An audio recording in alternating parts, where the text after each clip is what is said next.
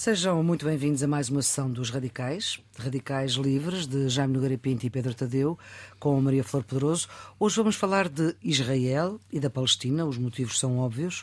Um ataque surpresa do Hamas, movimento fundamentalista islâmico, contra Israel, contra alvos civis, massacres, mortes, reféns, a provocar o contra-ataque de Israel contra Gaza, em alvos civis, massacres, o cerco a Gaza, sem água, sem comida, considerado fora do direito internacional. Os radicais livres vão recuar até 1973, há 50 anos, quando as tropas do Egito e da Síria surpreenderam, tal como agora Israel. Foi um ataque que coincidiu com a data mais sagrada do calendário religioso hebraico, com os judeus em jejum e nas sinagogas a rezar. Muitos acreditavam que seria uma guerra curta e fácil, como tinha sido a de 67, quando Israel derrotou os exércitos do Egito, da Jordânia e da Síria em seis dias, ficou conhecida como a Guerra dos Seis Dias. Desta vez seria tudo diferente, desta vez em 73 seria tudo diferente. E agora, Jaime, a guerra do Yom Kippur, como ficou conhecida esta guerra, que é assim, esta data sagrada do calendário hebraico, tem parecenças com aquilo que se passou agora? Agora, agora é, vamos lá ver. Da outra vez foi o exército mais poderoso, não foi dois exércitos, enfim, portanto, forças armadas, chamemos-lhe assim, convencionais. A presença é talvez o êxito da surpresa, ou seja, hum. se nós pensarmos que Israel, os serviços de inteligência israelita, a segurança de Estado israelita, que tudo isso tem um, um grande nome e uma grande fama, não é? E de certo modo entende-se que tem que ter, porque uh, não há dúvida que o, que o povo de, de Israel, o povo judaico, até pelo, pelo, que se passou no século passado, em que esteve de facto concretamente ameaçado de, de, extermínio, é muito sensível nessas coisas.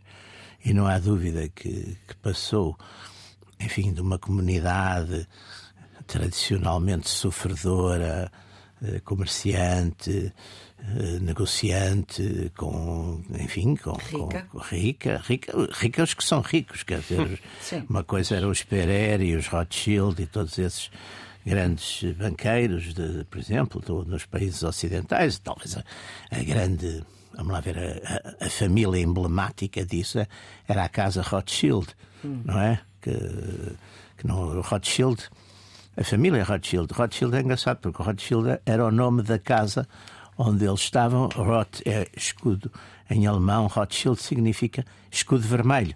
Eles, os Rothschild, eh, a partir do século XVII, XVIII, criaram uma rede na Europa de bancos, de banqueiros, fixando-se nas grandes capitais europeias, em, em, em, em, Londres, se não estou em erro, em Londres, em Nápoles, talvez em Viena. Quer dizer, fizeram a família e, e, e depois tornaram-se, quer dizer, o Rothschild foi o grande, por exemplo, com a, com a, depois do Waterloo, eles tinham um sistema próprio de informações, com pombos correios, e portanto a notícia é, é uma história interessante que acho que os nossos ouvintes acharão graça.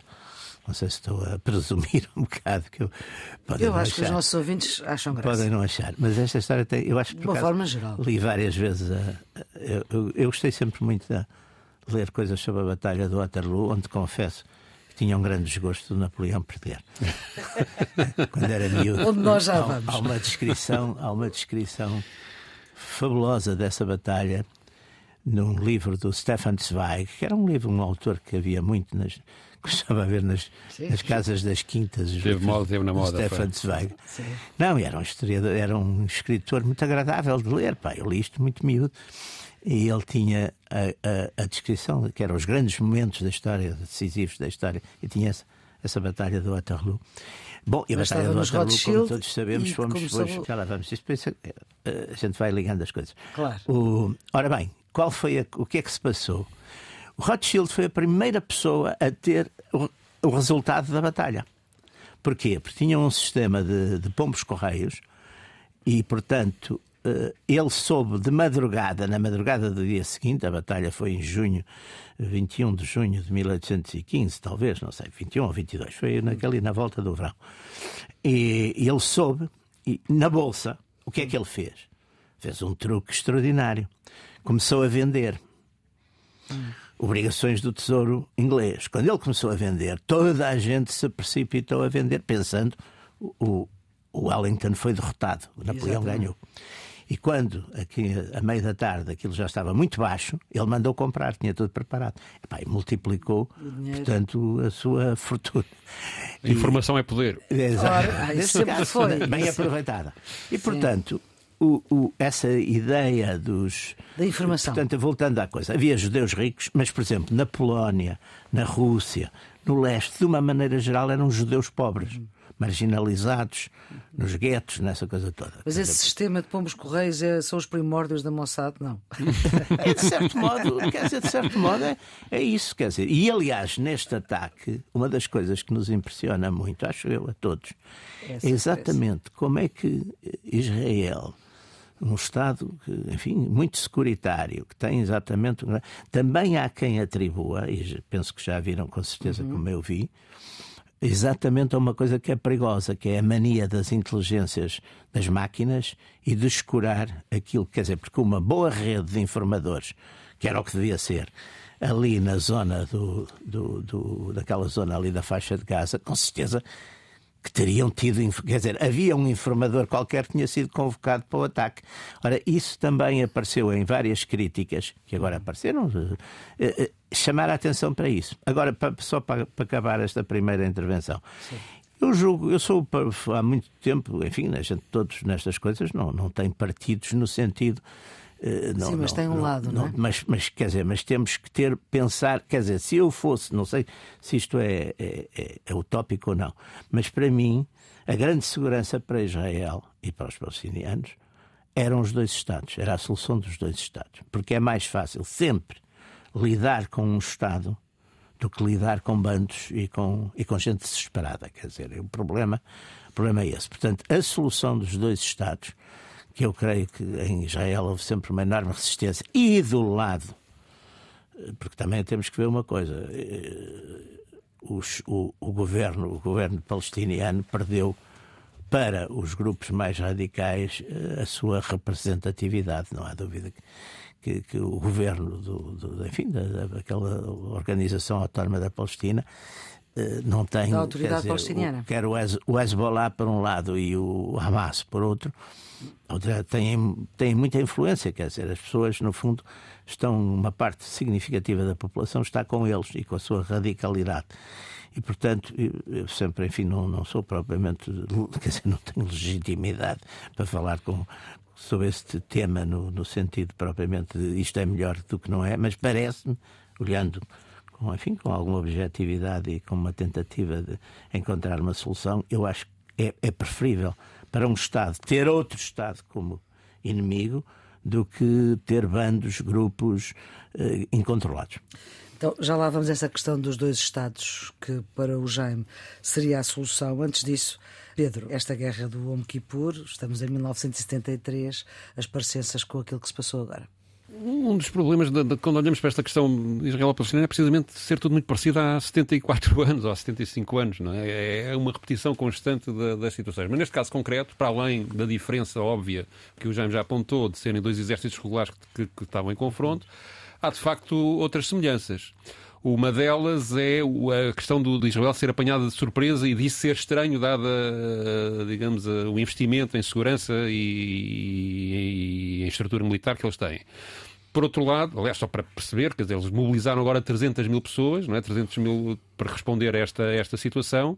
Quando foi há um ano ou há um ano e meio o início da guerra na Ucrânia, os russos e os ucranianos tinham de cada um dos lados menos 200 mil pessoas. Portanto, é, portanto a capacidade de mobilização da, de Israel é, é impressionante. Até, aliás, é sendo, depois a população é muito menor, etc. Uhum. Por outro lado, há de facto uma outra questão que me parece semelhante que é o lado político disto ter algumas, algumas semelhanças, que é na altura em que Israel é apanhado de surpresa uh, no Yom Kippur, também o poder político da altura estava muito posto em causa, como hoje em dia, o poder político de Israel, hum. como hoje em dia Netanyahu está. está.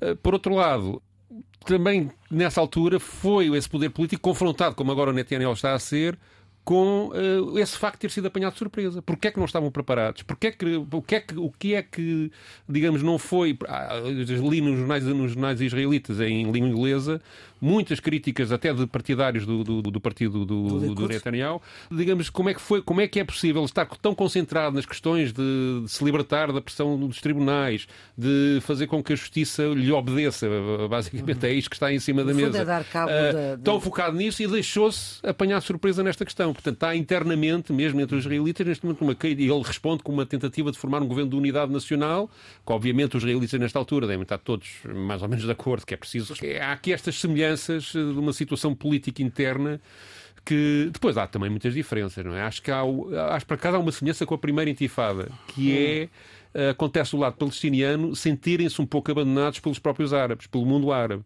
porque e isso é um dos motivos da intifada de 2000, não é? Da, da, que, que é não bastava Israel fazer uma pressão desumana, não há outra palavra para dizer, sobre a população palestiniana de uma forma constante, nomeadamente na, na, em Gaza, como os, os, tradicionais aliados, através de negociações de paz ou até de negociações para, por exemplo, a Arábia Saudita está a negociar com o poder americano e com, e com, e com Israel a sua própria nuclearização, o ter, o ter acesso ao, ao enriquecimento do urânio, o que é o caminho para chegar às armas nucleares. Não é? Uhum. E isto levou, aliás, é contraditório que a China e a Rússia há pouco tempo conseguiram que a Arábia Saudita se entendesse com o Irão, que o Irão é tradicional aliado dos palestinianos, eh, mas a Arábia Saudita tá, joga também ao mesmo tempo com os Estados Unidos, que também é um tradicional aliado.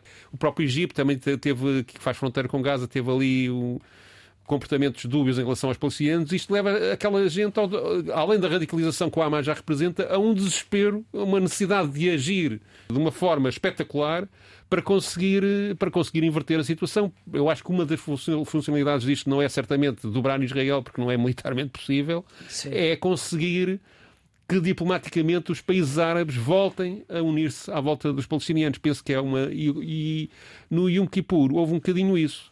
Uhum. Também há outras diferenças. Na altura era Guerra Fria, não é? E, Sim. portanto, o, mundo não Estávamos em estava, 73. estava e, portanto, e a União Soviética e os Estados Unidos fizeram imediatamente pressão a seguir à resolução, digamos, do, do problema militar disto, quando Israel eh, deu por concluída a operação de contraofensiva e chegou, aliás, a uh, Damasco, não é? Uh, quase, quase a Damasco. Nunca entraram. Na Damasco não entraram, Ficaram mas, ali nas montanhas do mas, Golã. estabeleceu, digamos, uma, uma zona de segurança sim, sim. imensa. Sim, sim, no Golã, zona do Golã. E a partir desse momento a União Soviética e os Estados Unidos começaram a pressionar para a paz e para a solução dos dois, dos dois, dos dois, dos dois Estados e isso ao longo do tempo depois levou o Clinton a conseguir, levou ao Prémio Nobel da Paz, levou, portanto, tudo isso tudo para isso Arafat para, e, para, o Sadat, e... para o Sadat e para o, e para o Arafat. Não é? Uh, e para o Isaac Rabin? E para o Isaac Rabin. Uh, e, portanto, tudo isso foi... E é uma situação que hoje em dia não há, porque o mundo está mais dividido, há mais polarização por exemplo, a Índia está completamente. Está fragmentado. Exemplo, o exemplo que eu, é? que eu acho engraçado é a Índia tem tido nos últimos tempos um alinhamento muito próximo dos BRICS, mas nesta questão está toda do lado de Israel, não é? porque quer dizer, é anti-muçulmana. É? Uhum.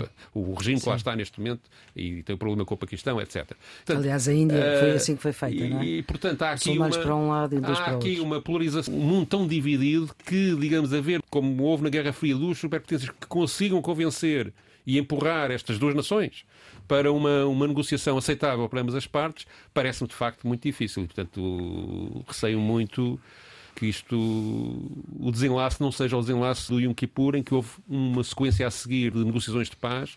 Receio que isto continue uh, muito tenso durante muito tempo. O desenlace do Yom Kippur tinha sido até agora o conflito que tinha causado maior número de vítimas a Israel. Sim, mas uh, vamos lá ver. Voltamos sempre ao, ao problema do, do, daqueles que estão envolvidos, não há? Uhum. O Kippur, no fundo, era uma guerra. O Yom Kippur foi uma guerra convencional. Uma guerra, portanto, é? entre Estados. Estados uhum. significa organizações hierarquizadas, não é? De, enfim, de, de representativas, em certa medida, de entidades nacionais e, portanto, não é preciso sermos grandes politólogos para percebermos que o processo nós estamos numa, num tempo muito mais complexo, porque, primeiro, o quadro, como já aqui foi dito, era o quadro da Guerra Fria, que era um quadro altamente bipolarizado, ou seja, havia difícil, espécie, mas compreensível, uma, não é? Havia uma certa disciplina nos campos, não é? O campo chamado ocidental e no campo chamado socialista, ou lá o que fosse. uh, mas havia isso. Portanto, os processos de pressão, de negociação, estavam muito mais Oleados. centralizados e fáceis. Definidos. Definidos, exatamente. Percebia-se. E, portanto, no fundo, e foi por isso também que a bipolarização e deu-nos a detente, tudo isso. A gente sabia que a partir de um certo momento, melhor ou pior, os poderes deste mundo Sim, negociavam, uhum. equilibravam, tinham formas de. Ora, aqui não. Aqui o problema hoje é que estamos num quadro internacional multipolar. Não há hoje. E depois é um quadro multipolar e, além disso, é um quadro casuístico também, porque há Estados que têm posições em determinado tipo, sei lá, de circunstância ou conflito, têm posições com uns aliados que podem ser noutro tipo. É o, exemplo da Índia que eu dei agora, não é? Exatamente, o exemplo que o Pedro Tadeu deu da Índia. É o exemplo de muitas atitudes, por exemplo, da Turquia, que é um Estado nesse aspecto muito sim, interessante, sim, sim, porque é uma potência média-alta.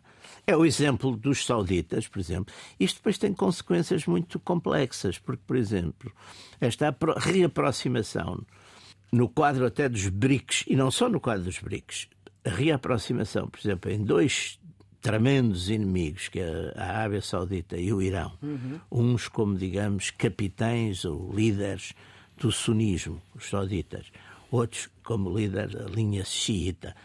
E o Hamas é sunita. Lá está. O Hamas acaba por estar muito enfeudado ao Irão, uhum. neste caso. Ou seja, por exemplo, é muito difícil agora para os sauditas eh, continuarem com um certo entendimento que eles tinham com Israel. Que, era um que é considerado uma traição no mundo árabe. Pois, quer dizer, depois do que se passou, exatamente. vai ser, vai ser isso. Mas continuam, exatamente, quer dizer, portanto, agora a rua, chamamos assim, a rua árabe, ou, árabe ou islâmica, talvez seja mais correto, eh, essa rua árabe ou islâmica, a rua islâmica, de certo modo, neste momento, eh, claro que toma, toma partido do, do Fatah, não é? Toma partido do, do Hamas. Do Hamas, não é do Fatah, do Hamas. Esse, Fatah era a ala do Yasser Arafat. É o, é o, Arafat. Do Arafat. Mas que não tem nada a ver com o Hamas. Não, não. Até de certo modo, o Hamas é uma oposição radical ao governo da autoridade palestiniana. Claro. Que, que, é isto que é difícil de perceber. Pois, é que nós, nós, nós, nós que temos a sorte, não sei se vamos estragar coisas, regionalismos e essas coisas, mas nós que temos a, for, a sorte de ser um Estado nacional. Nós, Portugal. Nós, Portugal. Sim. Temos a sorte de ser um Estado nacional, portanto, onde as fronteiras chamemos assim, histórico-culturais correspondem às fronteiras políticas, uhum. não, não sabemos o que é isso, não, não, não, não, temos, não temos esse problema. ali a história da Olivença. Não temos, um dia havemos de falar. É uma história simpática, mas, enfim, não, tirando isso, mas que é uma coisa pequena, Sim. tirando isso, eh, não temos, de resto, temos, a, enfim, temos as fronteiras políticas e as fronteiras políticas no duplo sentido da identidade nacional e da representação nacional, portanto não temos esse problema que aqui os nossos vizinhos espanhóis, por exemplo, é, claro. têm agudíssimo, não é? Exatamente. Agora, nestas tem zonas... A Inglaterra tem esse problema. Sim, Exato, a Inglaterra, a Inglaterra tem. tem. esse problema. Mas nós temos... E que o Brexit veio... Sim, temos o Reino Unido. E, e esses problemas na Europa estão em muitos sítios, quer dizer, agora sei lá, a França tem um nacionalismo separatista curso, que não é muito significativo, mas, mas que já foi a Bélgica nem se fala. Nem se fala Quer dizer, tudo isso. Uh, portanto, aqui é muito mais agudo, porque exatamente também uh, a aqui passagem. Médio Oriente. Aqui, aqui no Médio Oriente, a passagem às chamadas formas superiores de luta é muito rápida, não é? É muito rápido. E depois aqui há uma, há uma, acumulação, há de facto um historial nos últimos 75 anos brutal dos dois lados, não é? Estas imagens que nós vimos agora nestas semanas, que são de uma crueldade muito grande, sobre ataques a civis, não sei o quê. Eu acho que publiquei, não quero mentir, mas certamente centenas de fotografias em jornais que, que esfiei desde 1994, ou, ou que dirigi, de atrocidades humanas cometidas naquela região, sim, não é? Lembro, aliás, de ter discussões sobre o problema ético de publicar ou não essas fotografias, da sua pertinência ou do abuso da, da, da sua publicação, nomeadamente sobre crianças. Agora, eu não consigo distinguir digamos, entre uma criança palestiniana claro. e uma criança israelita, qual é sim, a maior sim. vítima? Não consigo. E, portanto, vejo aí discussões muito apaixonadas à volta sim, disto aliás. e faz-me impressão. E a verdade é que eh, desde a fundação do Estado de Israel, eh, em 48, o confronto existiu sempre. É imposto aos palestinianos uma presença que eles já lá estavam, que, que, que não queriam. É evidente que a comunidade internacional queria fazer justiça em relação a Israel e permitir-lhes eles terem um Estado e arranjou aquela solução que é uma solução que foi aprovada pela ONU, que foi, que foi, foi muito trabalhada e que, portanto, era mais ou menos consensual, mas tudo aquilo foi feito contra as pessoas que já lá estavam. E são 75 anos em que elas se sentem agredidas e ocupadas. E são e, agredidas e ocupadas. E são agredidas e ocupadas. E, portanto, isto só pode criar um caldo de cultura que leva a explosões destas de vez em quando. Sobretudo quando estão numa fase, como eu penso que começavam a estar, em que se sentiam que estava tudo praticamente perdido. É? Por outro lado, há também a política interna, tanto os confrontos, os, os conflitos entre Hamas, Fatah, as várias tendências que existem ali assim, que podem ter exigido também de, de, de, do Hamas uma reação mais musculada. Mas eu penso que, que o principal era tentar eh, acordar o mundo árabe para esta questão outra vez. Penso que, que, é, que é, essa a, a, estratégia. E provavelmente vão consegui-lo. Porque a reação de Israel, que é declaradamente e publicamente dita que é, vai ser brutal, quer dizer, Imaginemos o que seria também no princípio da guerra da, da Rússia e da Ucrânia, quando os russos estavam a cercar Kiev, eles cortarem a água, a eletricidade, o combustível, cortarem tudo à volta pois, de Kiev. Pois. Como é que nós reagiríamos aqui no, no a isso? Não é? Não, aqui... É, e, portanto, há, há, de facto há uma brutalidade do lado do Hamas que, que de facto impressiona, mas ao mesmo tempo a resposta é de uma, estão ali 2 milhões de pessoas sem acesso à água, à luz e combustíveis. É uma coisa que me faz muita impressão, não é? A comunidade internacional também não tentar parar isso. Sim, mas a comunidade internacional tem, tem protestado, mas... Porque, dizer, primeiro, eu acho que não há comunidade internacional nenhuma, quer dizer, há, quando muito há sociedade internacional, porque o que a gente vê Sim, essa, sempre e cada é, vez, é verdade, sempre e cada vez, como nós sabemos, essa chamada, eu ponho, ponho sempre isso entre aspas, essa chamada comunidade internacional foi uma coisa fundada a seguir à Segunda Guerra Mundial, em que os Estados, como sempre aconteceu quando há grandes conflitos, os vencedores reorganizam o mundo de acordo com os seus interesses, e daí veio aquela velha paralisação do, do chamado do Conselho de Segurança das Nações Unidas, que é os membros permanentes é que mandam. Numa situação do, dualista, portanto, vetam sucessivamente. Sim, mas atenção que na ONU há inúmeras, aquilo... há pelo menos oito ou nove resoluções a condenar Israel é, que nunca foram cumpridas. Sim, nunca claro. são cumpridas. Nunca foram é cumpridas. Exatamente. E, portanto, até os Estados Unidos, até os Estados Unidos, que é um aliado do, tradicional de Israel e com muita força e, decisivo, teve de acordo com essas, com essas resoluções. Portanto, sim, sim. essa questão, eh, toda a linguagem sobre a comunidade internacional e esse discurso não tem nada a ver com a realidade, quer dizer, é uma coisa simpática e os políticos uh, simpáticos gostam de dizer essas coisas como se acreditassem nelas, mas não tem absolutamente nada a ver com a realidade. Ou seja, como aliás faz sentido, porque qual é o problema? Aqui temos dois povos. Isso é a sua visão assim. também, que digamos que a nação deve sobrepor uh, ao não, mundo, não é? Não, Mas há um equilíbrio dizer, mínimo, pois, não é? Claro, as nações. Olha, vamos lá ver. Eu acho, já voltando ao tema inicial, que não há dúvida que, apesar de tudo, eu preferiria ter como meu inimigo um Estado não é? Que seria, de facto, um Estado palestiniano. Um Estado organizado. Um Estado organizado, ou seja, do que ter bandos. Porque bandos.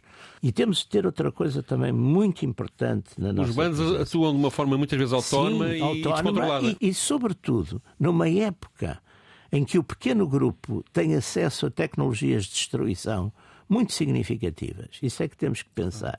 Quer dizer, o risco de ter, enfim, grupos fragmentados que não têm uma ordem, quer dizer, que não estão representados, que a gente não sabe com quem é que fala se houver um problema, não é?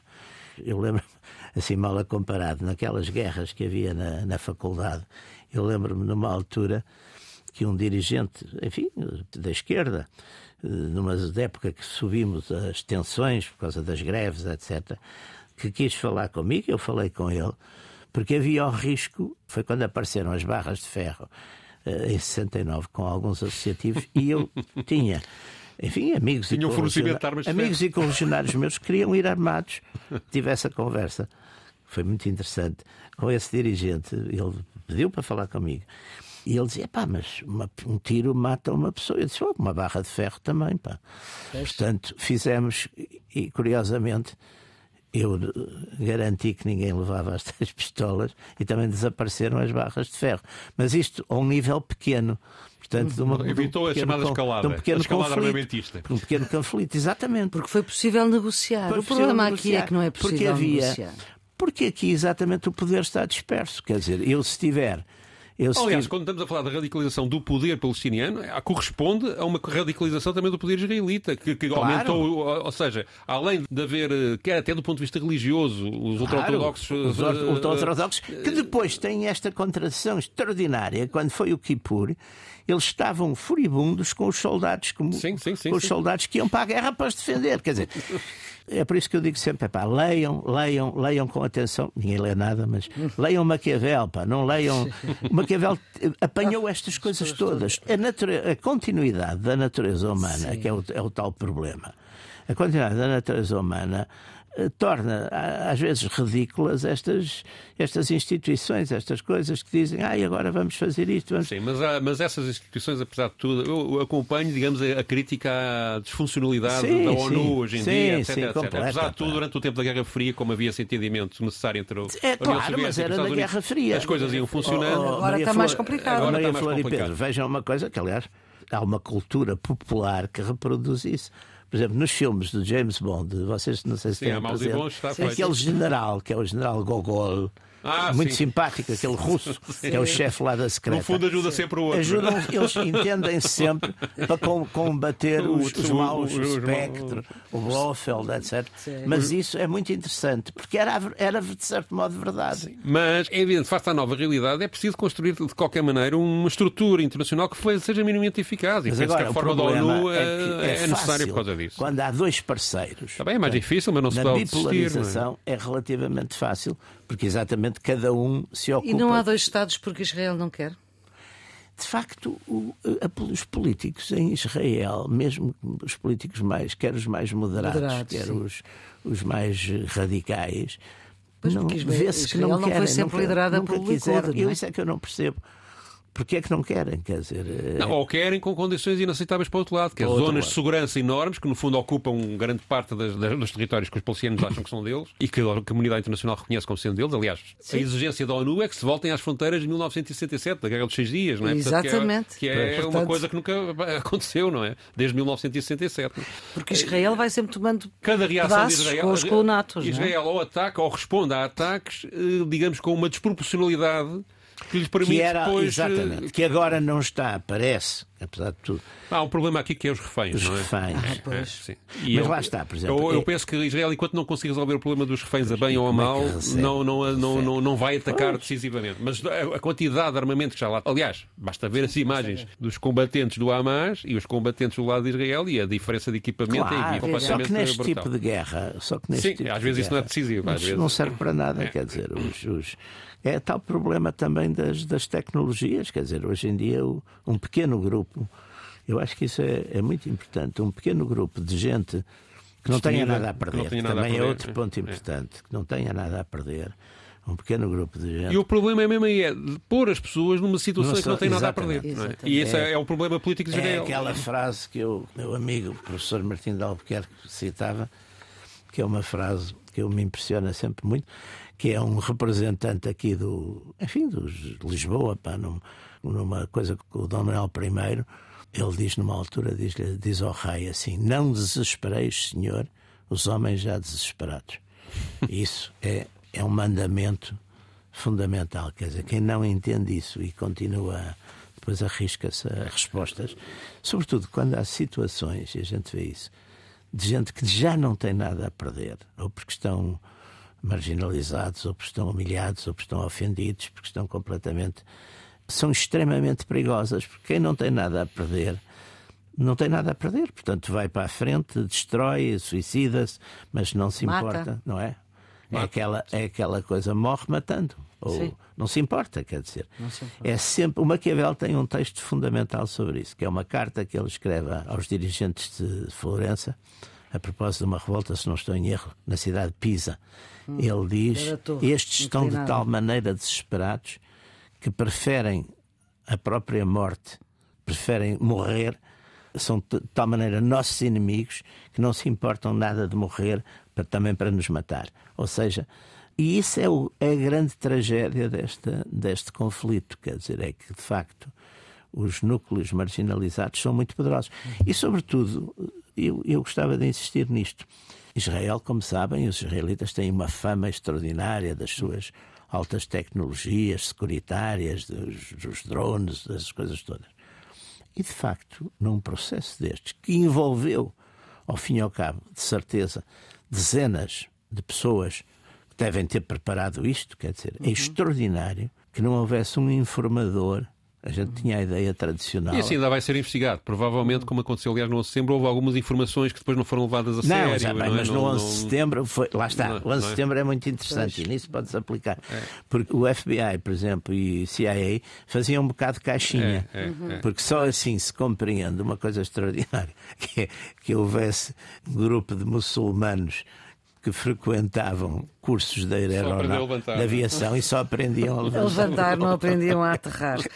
Pedro Tadeu, para esta sessão dos Radicais Livres com Jaime Nogueira Pinto, escolheste um excerto relativamente recente dos arquivos da RTP de uma entrevista a um historiador, um livro sobre a limpeza étnica na Palestina é um israelita, portanto eu procurei, quer dizer, nem todos os israelitas pensam da mesma maneira em relação àquilo que se passa lá e, portanto, o, o discurso oficial e maioritário, isso sem dúvida nenhuma, nem sempre é acompanhado pelos próprios israelitas. E como eu tinha receio que as pessoas pensassem que as minhas posições da solidariedade com a Palestina tivessem infectadas ideologicamente, achei que era melhor arranjar alguém israelita para dizer aquilo que, que se segue. Que é, eh, ele lança um livro que foi apresentado na RTP, ele vai cá apresentá-lo a Portugal, 16 de maio deste ano, por altura precisamente do aniversário do Estado de, de Israel, da, da, da Fundação, os 75 anos, eh, um livro em que ele denuncia a limpeza étnica da Palestina. Este homem chama-se Ilan Papé, é um historiador que é professor na Universidade de Exeter, na Inglaterra, onde acumula funções como diretor do Centro Europeu para Estudos Palestinianos dessa universidade e é também co-diretor do Centro para Estudos Etnopolíticos também dessa Universidade Inglesa. O livro aborda a história da Nakba, que é o nome árabe, que quer dizer catástrofe, é o nome árabe que eles dão ao ataque logo a seguir à fundação do Estado de Israel, que Israel faz eh, na sequência também de uns pequenos ataques que os palestinianos fizeram, faz eh, a uma série de cidades onde expulsa e ocupa 800 mil pessoas. Aliás, hoje em dia. Palestinianos. Palestinianos. Hoje em dia existem 6 milhões de palestinianos fora da Palestina que fugiram daquela vida ali assim por causa da pressão do Estado de Israel. Eh, e ele responde aqui a uma pergunta: porquê é que no Ocidente se continua a negar a existência desta tragédia? E é isso que vamos ouvir. Então, vamos ouvir. Uh, it is true that 75 years after the uh, Nakba, the catastrophe, what I call the ethnic cleansing of the Palestinians, é verdade que 75 anos depois da Nakba, da catástrofe, daquilo que designo como limpeza étnica dos palestinianos, essa limpeza étnica não é ainda reconhecida por muita gente no Ocidente, em especial pelos políticos ocidentais e pelos principais meios de comunicação social. Penso que há uma mudança na forma como a academia no Ocidente está a lidar com estes acontecimentos. Julgo que, na maioria das universidades do mundo, a Nakba é reconhecida, incluindo nos Estados Unidos da América. Mas, para a maioria das pessoas, em especial na elite política e na média mainstream, isso é ainda negado. Por que é que essa negação existe? É uma excelente pergunta. E penso que depende de quem falamos. Não creio que todos tenham a mesma razão para isso. Na Europa, penso que isso tem muito a ver com o Holocausto e com séculos de antissemitismo. A elite política europeia decidiu, há muito tempo, que a melhor forma de compensação pelo Holocausto e pelo antissemitismo era permitir que o movimento sionista se apossasse da Palestina. Não há, portanto, disponibilidade para admitir o preço que os palestinianos tiveram de pagar pela solução europeia para o antissemitismo. No caso da América, acho que é um pouco mais complicado, porque a América não passou pelo Holocausto e esse não pode ser o seu motivo. Julgo que na América tendemos a esquecer quão importantes são os sionistas cristãos, que veem a criação do Estado de Israel como sendo uma vontade de Deus, um caminho para a ressurreição dos mortos. E há também um lobby judaico muito forte na América, que tem já 150 anos e que trabalha muito profundamente com a América. Depois, há razões económicas e estratégicas para diversos países no mundo apoiarem um país de alta tecnologia como Israel, com um exército e uma indústria de segurança fortes. São, portanto, razões complexas, mas julgo que na Europa, pois estamos a falar na Europa, tem muito a ver com a história dos judeus na Europa. So it's a complex reasons why why people. But I think in Europe, well, because we are talking in Europe, it has a lot to do with the history of the Jews in Europe. Isto, os israelitas eh, parece que querem acabar com os palestinianos como os nazis quiseram acabar com os judeus. Ou Bom, não é assim? Passa, a passagem. É, um é, é, bruto, é Também bruto. é um bocado bruto. A intenção ao ato é, é complicada. Mas esta, o que estava ali, o trecho, este historiador, este, esta linha que o, que o, que o Pedro encontrou. Tem de facto, entre intelectuais e historiadores e romancistas, eh, há uma certa elite intelectual de israelita que reproduz muito esta ideia. Exatamente, eu, por exemplo, o Amos Oz, Amos Oz. é um romancista uhum. notável, tinha exatamente esta posição crítica em relação ao, aos procedimentos enfim, do, dos governos de Israel. O Zev Sternel, que é um historiador muito interessante, que é um historiador que Há uma nova geração de historiadores que têm esta. É, mas estes, são, estes, eram, estes já morreram e eram os dois já morreram. Morreram nos seus 80 anos. Ora bem, estes, eles chamaram sempre muita atenção para isto. Porque é uma linha que, no fundo, a gente tem que se meter na, na pele do. Se quer entender as coisas, também tem que se meter um bocado na, na pele do nosso inimigo. Não é aquela coisa, porque é que o nosso inimigo não gosta de nós ou é nosso inimigo? Porque, afinal, ao fim e ao cabo. E às vezes isso pode ser recuperável. Eu não sou nada utópico, mas às vezes, se a gente se conseguir meter nessa pele. Agora, não penso que o clima neste momento seja muito favorável a isso. Agora, mas está. Foi uma coisa que na Europa demorou. Mas pode haver pressão para que isso pois, venha a acontecer. Mas na Europa levou séculos. Foi criar, por exemplo, um direito da guerra.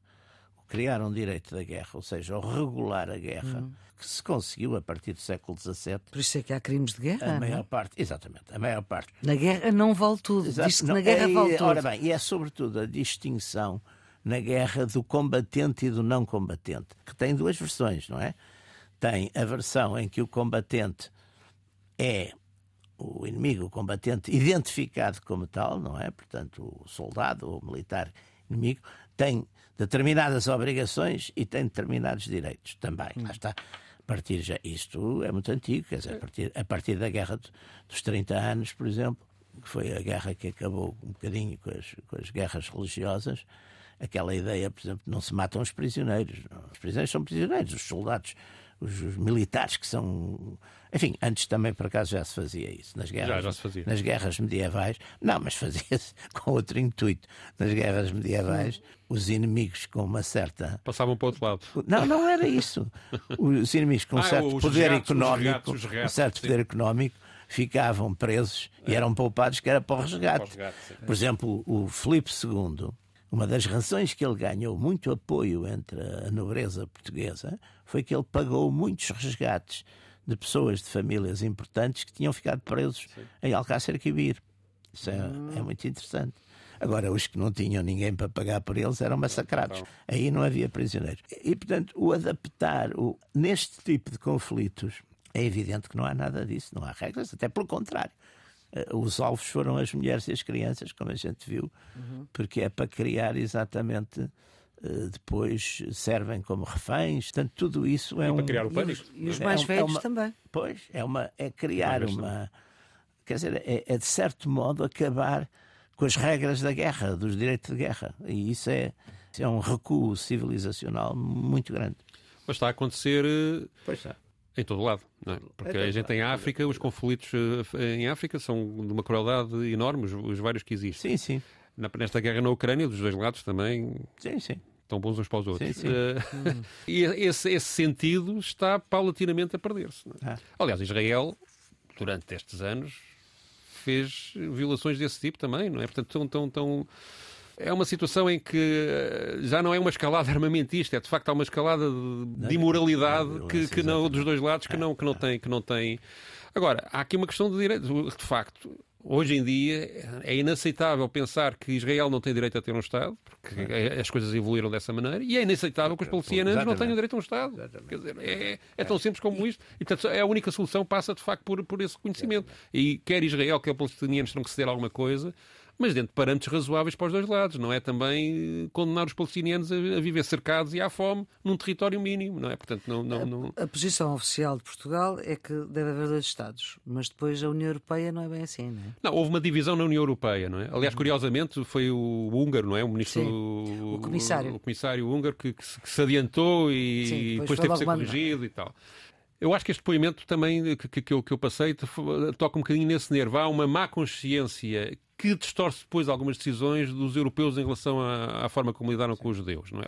E não foi só o Holocausto. Foi, de facto, séculos e séculos de perseguição, quer a leste, quer aqui no, no oeste, mas, mas a leste, então, é, são, são de facto muitos anos. Não é? e, e há um certo racismo em relação aos judeus que, é, que por vezes vem ao de cima. Eu lembro de ler o Diário Notícias da época de, antes da Segunda Guerra Mundial e, e, os textos, hoje em dia, seriam, e não é este movimento woke, seriam, seriam para qualquer pessoa de bom senso, não é? Inaceitáveis a forma como se falava em relação aos judeus, não é? E, portanto, e, portanto, não é uma coisa tão, que morreu tão antiga assim, não é? Não, e, uma... e, portanto, há esse problema. Mas também há em relação ao mundo árabe. A verdade é que nós também vivemos aqui na Europa até pela nossa tradição cristã, etc, etc, também um preconceito em relação ao, em relação ao mundo árabe que leva a menosprezá-los, não é? E, portanto, isto também Sim, me parece é, inaceitável. É, é, isso é muito perigoso, quer dizer, é muito perigoso. Aliás, estamos a voltar, estamos a voltar a uma situação que, que, que na Europa, lá está, de certo modo foi superada a partir da Guerra dos 30 Anos, portanto, e dos Tratados de Westfália, que é as pessoas, de certo modo, matarem-se por razões religiosas. Uhum. Nas guerras religiosas eram entre cristãos, cristãos eh, católicos, ou digamos, obedientes ao Papa de Roma, e cristãos não obedientes ao Papa de Roma, não é? Portanto, e matavam-se, mas lá, é, é curioso isto, matavam-se em nome do mesmo Deus, matavam-se com uma fúria que, que é tremenda, não é? E agora, curiosamente, matam-se por identidades que vêm da religião, mas muitos destes dirigentes não são religiosos de todo, quer dizer, são, são completamente. Utilizam a religião uh, para. Quer dizer, fazem, aliás, foi, foi como a gente viu no período daquelas guerras ali na, na toda aquela zona da Bósnia e de tudo isso, essas guerras pós-fim da Guerra Fria, eram, curiosamente, os líderes, por exemplo, sérvios, eram comunistas, quer dizer, tinham sido comunistas todos, mas lutavam em nome exatamente de uma identidade religiosa ortodoxa sérvia. Mas quer dizer, portanto, é uma captura de um princípio de, enfim, religioso, de uma identidade religiosa, por líderes que não têm nenhuma espécie de religião, quer dizer, são, são completamente laicos e como é que é? Republicanos e laicos. Socialistas, republicanos e laicos. Socialistas não serão, mas eram laicos e seculares. Pedro, para esta sessão, tu escolheste uma música que tem literalmente a música, depois as palavras não, mais de 500 anos. Uh, não, a música em si, não, o género de música sim, é, uma, sim. é a música Yiddish, que é de judeus que viviam na, na antiga Germânia, na zona de, do leste europeu. Este género musical. Não é? Que criaram este género musical no século XV.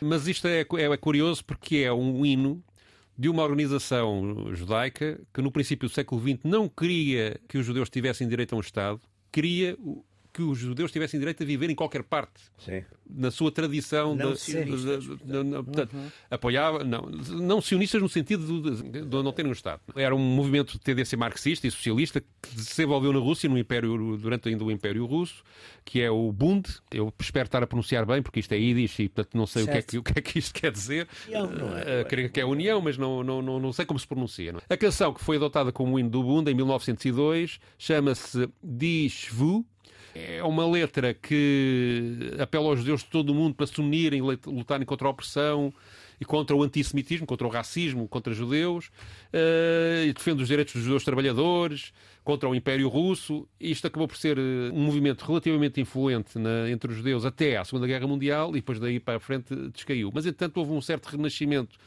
destas canções desta época do Bund e a cantora que nós vamos ouvir, aliás, uma, uma música Yiddish tem muita prevalência e é muito relevante na música ocidental popular tem muita influência nos Estados Unidos, por exemplo, o Tipo Anlala teve influência deste, deste, tipo de estilo de música, não é? E na Europa também. É, é uma música da diáspora judaica mais do que de, de, Israel. No Estado de Israel não, não, é, não é muito popular, mas nas, nas, digamos, nos judeus que vivem fora de Israel ainda é uma música muito popular. E depois modernizou-se com influências do jazz, com influências uh, e tornou-se e tornou-se. Olha, o Woody Allen, por exemplo, toca às vezes é. música ídis.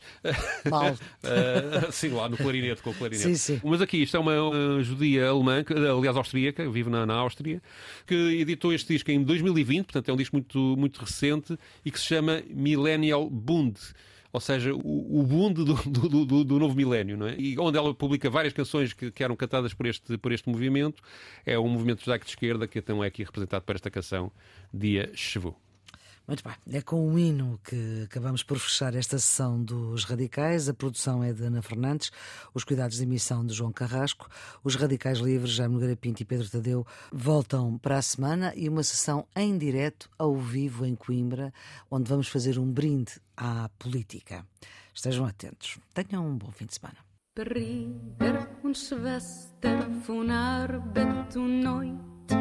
Alle, seinen seht und zu spreit, zusammen, zusammen, die von sie ist gerät, sie flattert von Zorn, von Blut ist sie reut, a schwur, a schwur, a Leben und Teut. Immer